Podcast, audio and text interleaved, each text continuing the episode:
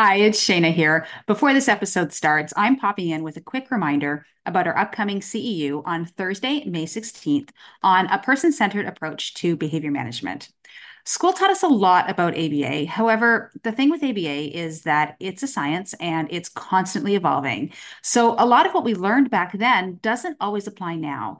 Today, we want to use a person centered approach to behavior management. Um, but what does that look like, and how can our learners still make progress in this kind of approach? So, join us live on Thursday, May 16th at 12 p.m. Eastern Time as Shira discusses how to use a person centered approach to behavior management with your learners.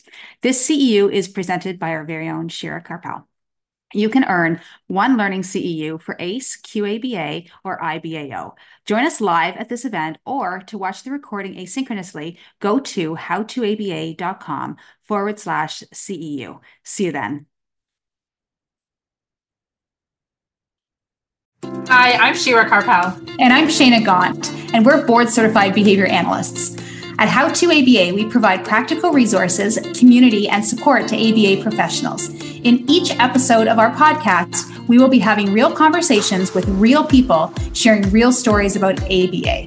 We'll share relevant strategies and actionable tips that will make us all better ABA practitioners. It's the ABA content you need that you're not going to learn in a textbook.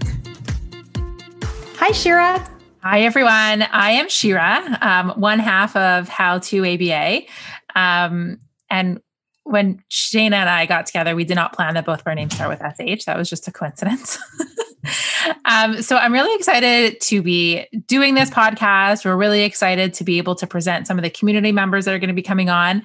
But I guess it starts with us. So today I'm going to be sharing my journey, how I got into the field, my experience with ABA and kind of how to how how to ABA came into existence. So um, I had a bit of a uh, a non straight path into the field. I had no idea what ABA was. I had no idea what a BCBA was. Um, I was very interested in working with kids and doing something in the field of early intervention. And at the time, my choices were physical therapy, occupational therapy, and I think nursing was one of my options. I actually started a physical therapy program. Um, and I was just like, this is this is not for me. At the time, I was living in New York, and I didn't again, I didn't know that this existed. But somebody then told me that, oh, you can work with young kids and doing early intervention by getting just a master's in special education. So I was like, great, I'll get a master's in special education. Um, and it, it was actually a nice short master's that I could do in the summers because I was working during the year. So I did it in the summer. And um, at the time, I had one child. He was very young. He was a baby. I couldn't commit to much. Um, but I was, you know, committed to getting my master's. And after that, I, I didn't know what I was going to do. Um, I was at the time living in in Israel and I completed it partly online, partly in person. And then we're moving back to the States and I actually lived in Texas. And then again, I had no idea what ABA was, didn't even know where to look. And I had this master's in early childhood education. So I was like, okay, I guess I'm going to be a teacher. Um, and I was never really motivated to be a teacher. It wasn't something that I was really looking for. Um, but I started off as being an assistant. And within two weeks of me starting as an assistant, my first experience in the classroom, the main teacher quit. And so I was thrown into the role of the main teacher and I was totally unprepared. Um, and, and I, I almost look back on that knowing now what I didn't know then is like, you know, somewhat embarrassing. Um, so I became the main teacher and I was working with kids who were probably about four, four years old, which I love. I love that age group. And um, I remember having a couple kids who just weren't getting it. They weren't really fitting in, but they didn't really have a diagnosis either. They were just like, you know, I couldn't reach them. I couldn't get to them. They were those kids who were going to fall through the cracks. And I tried. I know we, ha- I remember we had a consulting psychologist and I would talk to the parents. And at the time, I was like this young, I was in my early 20s. Like, who was I to really say that there was something going on with this kid? but the professionals couldn't help me either and i felt you know really lost um, i wanted to be able to help more of the kids and more of the students and so after living in texas for a couple years and teaching for a couple years I ended up moving back to Toronto. And um, I had a family member who actually went through ABA. And so I was like, oh, that sounds really interesting. And so they connected me actually with Shayna and they said, why don't I connect you? She'll, you know, she's a great resource in the field. I called her before I even came to Toronto and, you know, she gave me a ton of information and was like, you know, I don't know you. so good luck. Um, here's what you need to know about the field. And I was like, great, thanks. And so I came back to Toronto and I was willing to volunteer. I spent a lot of years volunteer, a lot of months volunteering. At this point, I was, I think I was pregnant with my second kid. So it was very hard for me to even commit to a long term job. Sorry, I was pregnant with my third kid. And um, after my daughter was born, I, I was like really aggressive about finding a job in the field. And I ended up finding a parent who hired me through some job board. And um, again, little did I know, I knew nothing about the, t- the field at the time. And um, one of my first few times meeting with the family, Shayna was actually the consulting um, consulting therapist on the team, and I was like, "Great, here we are. What a small world!" And um, you know, we worked together for for a little while, and uh, and then you know, Shayna presented to me the option of like, you know, why don't you get a BCBA. At the time, I only had a master's in education. I didn't even know, you know, that I, I didn't even dream that far, far ahead. Um, I was just so busy. I had three little kids. My daughter was less than one. Um, I was so overwhelmed with life at that time. I just moved to Toronto and I was like, can I really do this? Um, and I started, I started my courses towards my BCBA. Um, you know, Shayna really gave me the opportunity to like continue to to work with her throughout my coursework. Um, so I was working while doing my coursework while having my three little children. I wouldn't recommend those few years to anyone. I wouldn't do it over again. Um, At the time, you had three kids under the age of five. Yes, they were very little. And you were doing your BCBA coursework and you were working. I just wanted to put that into perspective for everyone. Yeah. And I know a lot of people we've spoken to, you know, have a similar journey. It's not easy, like, and, and it's not meant to be easy, but there was always like a light at the end of the tunnel. And there was always something on the other side that made it worthwhile. Um, and at the time, that was really all I knew. And I was just willing to do it because I knew that I, I needed to. Like, I, I needed to do the most that I could do for myself, for my clients, for my kids. Um, and that was my motivation at the time. Um, and and I did it. Like I, you know, I got my BCBA, and I that was probably 2014 where when I got my BCBA, um, and I started, you know, continuing to consult. Mostly home based was, I would say, like where I spent most of my time, which was great for me. Having little kids, I was able to make my own schedule. You know, I worked for myself, so I, you know, canceled if I needed, not canceled, but I, I arranged my schedule based on my kids' schedules. Um, my days weren't usually full packed. I, I didn't work full time at, at, that point. Um, and, and it really worked for me. And then, you know, after a couple years of working with Shayna, we worked together that that entire time. Um, you know, I I was just always in awe of her ability to to write these programs and that you know we kind of amassed this what we call the drive of just materials and resources and programs and we said like this this really should be shared you know like i it was so hard for me to get into the field and figure things out um, you know i did have shane and i did have support and i had people supporting me um, but I remember that feeling of not knowing anything and like just being so overwhelmed. And, um, you know, that first data sheet that I wrote and, and us going back and forth with you editing it and, and improving it. And I was like, how did you know that? Um, and why, like, we don't have to do that every time. So, so that's where how to ABA kind of was born.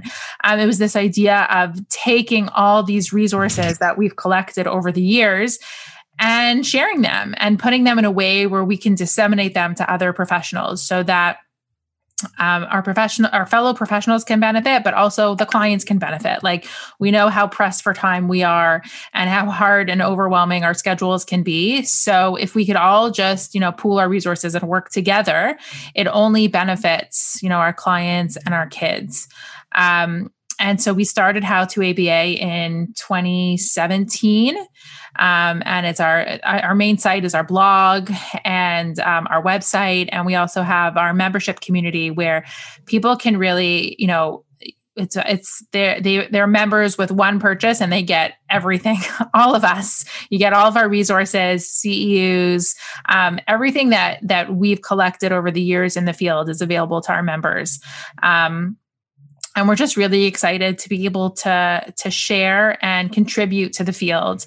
Um, you know looking back and having come so far and having learned so much and still having so much to learn um, really just being able to have a place that we can give back and disseminate and support other people has been really great and sure, you mentioned, you know, that we had this drive that we had created with millions, probably not millions, hundreds of programs though, and program materials that go with that and everything else. And, you know, when you started working with me, you'd had other experience as well, as well. But, you know, you said something to me that said, Shayna, you know, you've got a really unique way of thinking. And I just went, what? Huh? I do? Because it was just something that I just did. You know, I just, I just did, you know, came and created programs and then those programs built up into other programs, etc.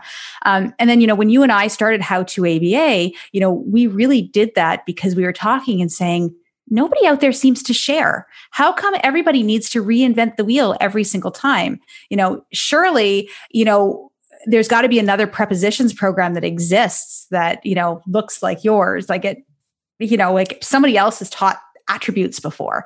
Um, why is everybody so secretive and why do we all need to do this? And I think that's how you know we started how to aba was really for that and saying listen like we want to share our resources and we should become a community because it can definitely be lonely out there especially when you first get your bcba and don't know what you're doing or don't know where to start at least right? One of the things that i loved about um, how you kind of how you trained me and how our, the programs work was that non cookie cutter approach to ABA. And I think a lot of the things that are out there are based on this like, you know, big, large, heavy curriculum that someone somewhere created that you can kind of print and use as a template. Um, but no two kids with autism are the same and no situations are the same. And without being able to think outside of the box, um, we're really not doing our kids, you know, a good service. So I think it was that the fact that the programs are so dynamic and so you know not cookie cutter and really not based on a, you know this whole concept of just using templates and and photocopying and and just having them all look the same um, was really something that i thought everybody need to know needed to know about you know and it's it's all about the materials coming from the professionals who are practicing and i think a lot of the stuff that we get is from the you know the people who are researching and writing journals and the people who are not really like on the grounds um, having the experiences. And what I love about the behavior resource is that if me or Shayna are working somewhere and we have this case and we're writing something and I'm like, you know what? This is great. It worked for my student. I'm going to share it. And so that it's it's really like this dynamic resource that keeps growing as we encounter new situations and as we, you know, find new ways to solve problems. And sure, we got off topic a little bit, but uh, you know, you said that you were a consult. You finished your story with, you know, I was a consultant in making my own hours. But you know, tell people what you do now because I think it's yeah. super fascinating. So, so what I do now is what I'm really passionate about is, you know, back to when I was a teacher. Um, I guess I still really, there was something about teaching that really stuck with me because what I love is now um, combining the, the teaching and education with ABA. Um, so what I do now is um, I'm director of behavioral services for an organization that is essentially a school. We also do clinic services um, and respite camp those types of programs. Um, but we've, and it's a private school. So we've had the luxury of being able to really like merge ABA and education. Um, ABA happens in all of the classrooms. Uh, most of the staff at this point are ABA trained. We have a couple of BCBAs who run classrooms. Um, and to me, it's so exciting having come from a background where ABA kind of happens in someone's home in a vacuum. And then we had that it was such a challenge then transition this child back into school or back into regular life or consult with the teachers who didn't want to hear anything about ABA. And what I love about what I'm doing now is really giving kids like a comprehensive experience. You know, we work with the OTs, PT, speech, teachers, parents, um, really looking at the big picture of how we can support the child. Um, and I love that ABA can play a role in that and in this child's greater educational experience. I love that. Throughout your journey, Shira, what would you say, besides raising three kids under the age of five, what would you say your biggest obstacle would be in this field? Um, so I definitely struggled with like imposter syndrome. I think that coming into the field, I, I practiced or, you know, I was doing a lot of um, supervision work or consultants work before I even had my BCBA. Um, and I think I always just didn't feel confident enough. I thought like, who am I? Like, why would they listen to me? Um, and I, I didn't I didn't have the confidence to believe that I really, you know, did know what I was talking about. And what I kind of learned is it's not even necessarily that I had to have pass the exam or have the degree or have the experience. Sometimes like I just had to realize like I know what I'm talking about. Like some people just have, you know, good intuition or good um, instincts about this. And I had to trust my own. And I had to realize that I did know what I was talking about um, and not not get caught up in that imposter syndrome. So, what advice would you give to a newly minted BCBA? Would that be it? Don't get caught up in that? Yeah, I think that that's part of it. You know, um, I think also what I would say is have people around you like create that community for yourself where you can continue to learn from. I think part of feeling like an imposter is that if you're all alone and you really have nobody there to rely on um, you you doubt yourself. So i think have people that you can rely on. Um, it's not just about passing the exam that learning doesn't end there. It's it's a shame that supervision ends there but i think we have to feel like we're getting ongoing supervision and ongoing learning. Um, so don't think that now you know everything just because because you pass the exam. Yeah, um, that's that's huge. That okay, I, I tick that box. I studied forever, and now I never need to pick up a journal article again. Um, is the wrong approach to ABA professionals, right? You constantly learning, constantly reading things, constantly, you know, learning from each other as well is what we need to do. Um, in this field, things are changing quite dramatically, which I love. Um, if there was one thing you could change about the field, what would that be? I think that ABA needs to I think we're doing better with it not happening just in a vacuum and it not just being ABA. But I think if ABA could be more um, more common, like it wasn't just like, oh, my kid's in ABA therapy, so they'll do ABA and I won't. But I think parents have to be more on board. It has to be more doable, cohesive. Um, yeah and more like relevant to like so that teachers wouldn't feel intimidated by it and parents aren't intimidated by it. And it's not just something that like oh this kid is doing aba so when he's with me for these three hours he's doing aba and then in the rest of his life like you know we've kind of throw that out the window. So i'd love for the field to be more less intimidating and more doable so that more people felt like um, it was relevant to them, that parents were more on board, that we had a way of reaching more of the people that have an impact in people's lives so that it was it was more of a comprehensive thing and it wasn't just happening in a clinic in isolation. So true. And, you know, for ABA to be effective, you know, everybody needs to be consistent and, you know, it should be a comprehensive approach and probably a multidisciplinary approach as well. But, you know, traditionally, a lot of ABA people have been very, um, technical when they're explaining things and that can scare a lot of people so you know i hear what you're saying just in terms of making things you know just a lot more friendly. You know we pair ourselves with reinforcement when we work with you know new students um, but as professionals we don't always pair ourselves with other professionals or with other parents. So that's a huge yeah and, and, the other thing i would say is that um, i think a lot of times people think of aba as like that one-to-one dtt tabletop like dry style. Um, and i think that if the field could represent itself as more um, you know like the way that, that we do aba is it's in a classroom you know like there's kids who they they may benefit from one-to-one but you know what? They're going to learn how to do this in a group setting and that's still aba and some kids may not need the one-to-one or they may get too attached to the one-to-one or their parents are too dependent on the one-to-one when in reality if we can make if we can broaden the scope of aba and say any of these things are aba and by you attending this program or working in this in this style it's not just about sitting at a table and you know learning drills um, but there's so many different ways that we can broaden our scope of aba Absolutely. Such a great point. Um, what's uh, the best advice anyone's ever given you? Mm, um, so to piggyback on Shayna's session, one of the thing that's one of the things that sticks in my mind is um, Shayna used to always say to me like, "Fake it till you make it," and that was you know back when I was like super intimidated, you know, feeling like who am I to tell people what to do, and feeling that imposter syndrome. And it wasn't in a bad way. Like I don't think that I didn't know what I was talking about. It was just a confidence thing. And I think by hearing like it's okay, like even if you don't have all the answers, you know pretend you do. Like just have the confidence to make people think that you because you could be saying the same thing and if you say it in a unsure like unconfident kind of like nervous way or if you say the same thing in a confident assured like you know strong way um you're going to make people just feel a lot safer if you feel confident. So it's not just about the message that you're giving, it's how you're giving it. So I think that that was that was probably the best thing that helped me overcome that and help me feel assured in how I'm giving over messages. Amazing. And what practical advice would you want to share with others besides that? I think just be open-minded, like be open to to learning from everywhere and anywhere. Um, don't think that we know it all. There's so many resources out there. Try them learn from them.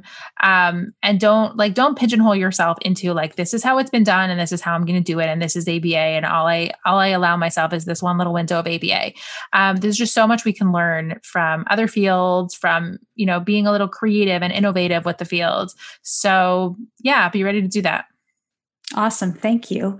Um, one last question, just in terms of your favorite ABA go to resource besides How to ABA well obviously my drive is is a lifesaver um i love direct instruction it's one of my favorite things um i think especially with like that um, you know, merge into the classroom. I find that it's it's so applicable and so relevant. Um, I, I do all so the direct. You're talking about Siegfried Engelmann, the SRA, language for learning, reading mastery. Yep, yep.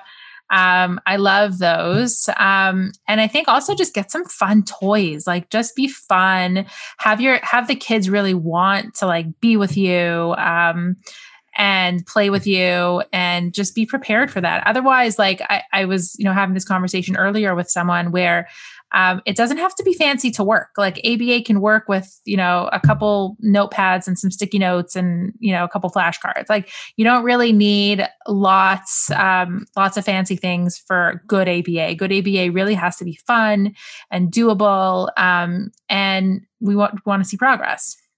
I remember when I first met you, Shira. So you told your side of the story. Um, when I walked into the client's place and, you know, they introduced me to this brand new therapist, her name sounded really familiar. And then as we got talking, I'm like, wait a second, I know exactly who this is because we had a conversation on the phone or couple conversations on the phone. But I remember you had your big bag of toys and you had this really cool toy and it was like a spinny top and it lit up and it made noise. And you were so fun and you were one of the best therapists that I've ever worked with. And I could watch you in session all day long because you're just fun. And you've got all these toys in your bag. Like you're seriously like the mom with like everything but the kitchen sink in your bag. And, you know, I think I said, you know, where did you get those toys? And you just went, the dollar store, you know, like where else would I get them from? And, you know, every single time you just pulled out something different. And it was so fun to watch you and you were just so engaging. And uh, I knew, you know, you, you said right away, like, I, I, I got to work with her. I knew right away I needed to work with you as well. So. Aw, and we lived happily ever after. no, my, my kids still joke that I, I, used to take their toys all the time and like they would never come back. um, but no, my kids were like also the best resource because what they thought was fun, like obviously these my clients were going to think was fun. So I would take all their best stuff. Absolutely. Why do you think I know Paw Patrol so well? And why do you think I can recite uh, Mickey Mouse Clubhouse and all those other ones? Okay. So anyway, Shira, thank you. Um, I was going to say it's really great getting to know you, but gosh, I've known you for years, so I really can't Anything say that. that you learned about me, or did you already know all of that? um, I actually uh, could listen to you know your journeys forever, like where you've lived and all of that kind of stuff. I still I, I still love listening to the fact that you've lived in so many different places and your experiences there. Yeah. And I think it's really, you know, made me who I am today, right? I've lived in four different countries, three different cities. Toronto is where I am right now. But yeah, it's really taught me a lot. Awesome. So, well, I look forward to doing these podcasts. And, uh, you know, like we said, it was super intimidating to start this, but uh, we're now on episode number three and we got through it. So stay tuned for more. I'm really excited. Yay, we're doing it. We're doing it. It's happening. okay. Thanks. Thanks for joining today's conversation. Wherever you get your podcast, please go and subscribe, rate, and review so others can find out about us too. For more from How to ABA, including free resources and ABA materials, visit our blog at howtoaba.com. And make sure that you're following us on social media for more practical tips and updates.